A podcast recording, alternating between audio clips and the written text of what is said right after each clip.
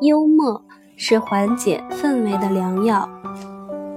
无论是处在风云多变的国际外交舞台，还是处在瞬息万变的经济谈判场合，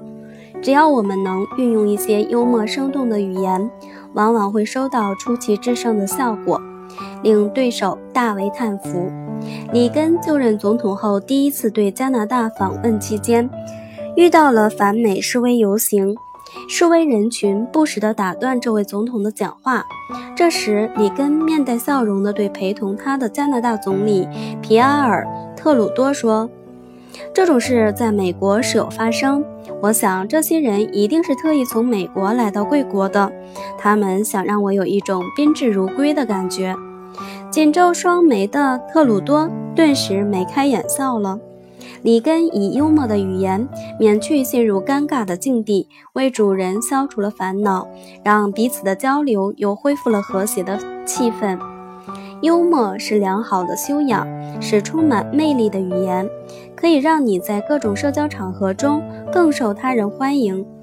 幽默的语言可以缓和紧张的气氛，避免许多不必要的冲突。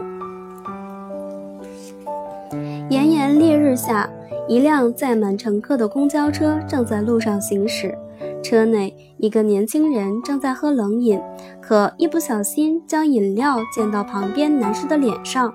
一下子大家认为争吵将马上开始。被饮料溅到的那位男士的女友一边掏出手帕给他擦脸，一边狠狠地瞪着那个喝饮料的人，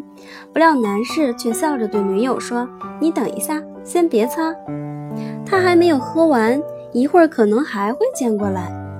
他的话很幽默，旁边的人听了都笑出声来，那位惹祸的年轻人也尴尬地笑了起来，并再三道歉。幽默的力量不容小觑，一些小幽默，一则小故事，一段小品文，一句警句或妙语，往往可以扭转乾坤，